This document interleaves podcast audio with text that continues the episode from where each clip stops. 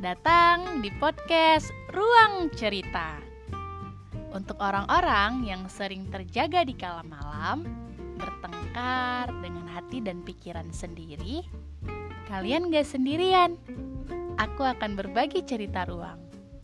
Mungkin saja kita sedang merasakan hal yang sama. Selamat mendengarkan. Malam ini aku mau cerita tentang seorang gadis dan paku. Jadi, di sebuah rumah ada seorang gadis berusia 10 tahun. Gadis ini sangat emosional. Hampir setiap hari dia menjadi emosi. Dia selalu saja marah ketika sesuatu tidak berjalan sesuai keinginannya tidak hanya memasang wajah yang masam, ia juga sering melontarkan kata-kata kasar, bahkan sampai melempar barang. Amarah sering menguasai dirinya dan selalu mengamuk ketika ia tersulut emosi. Karena sudah terlalu sering melihat kelakuan buruk anak gadisnya ini dan selalu dinasehati, agar tidak mengulangi hal yang sama. Tapi gadis kecil itu masih tetap saja seperti itu. Akhirnya, sang ayah memiliki cara yang lain. Kali ini tidak ada lagi peringatan tentang perilaku buruknya itu. Sang ayah hanya mengatakan, "Nak, ayah sudah menyiapkan banyak paku di kotak ini simpanlah. Kapan pun kamu marah dan terpancing emosi, tancapkan paku ini di dinding kayu belakang rumah kita. Tancapkan sebanyak apa pun sampai hatimu reda dan merasa lega. Gadis itu mengikuti perkataan ayahnya. Sejak hari itu, setiap kali ia marah dan tersulut emosi, ia akan selalu pergi ke belakang rumah untuk menancapkan paku-paku itu. Sepuluh tahun berlalu. Gadis itu sudah beranjak dewasa sekarang. Dia berusia 20. Dan sekarang ia lupa kapan terakhir kali menancapkan paku-paku itu.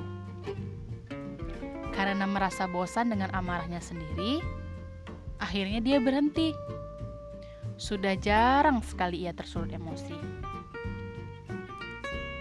Suatu hari, sang ayah mengajaknya ke belakang rumah saat melihat paku-paku di dalam kotak masih tersusun rapi. Iya, sudah lama dia tidak pernah lagi menggunakan paku-paku itu. Sang ayah sudah berhenti membeli paku. Saat sudah tiba di belakang rumah, sang ayah berkata, Nak, lihatlah sudah berapa banyak paku yang kamu tancapkan di sini sejak usiamu 10. Paku-paku ini masih menancap kuat di dinding itu. Dinding kayu yang sudah hampir lapuk. Ayah sudah membawa palu. Sekarang coba kamu cabut paku itu tanpa menjawab A I U E O, gadis itu melakukannya tanpa mengerti maksud sang ayah. Setelah satu paku tercabut, dia memberikan pada ayahnya. Nak, lihatlah paku ini. Ia sudah berkarat. Dan lihatlah dinding kayu itu masih terlihat jelas lubang karena paku yang ditancapkan olehmu. Ini sudah bertahun-tahun lamanya.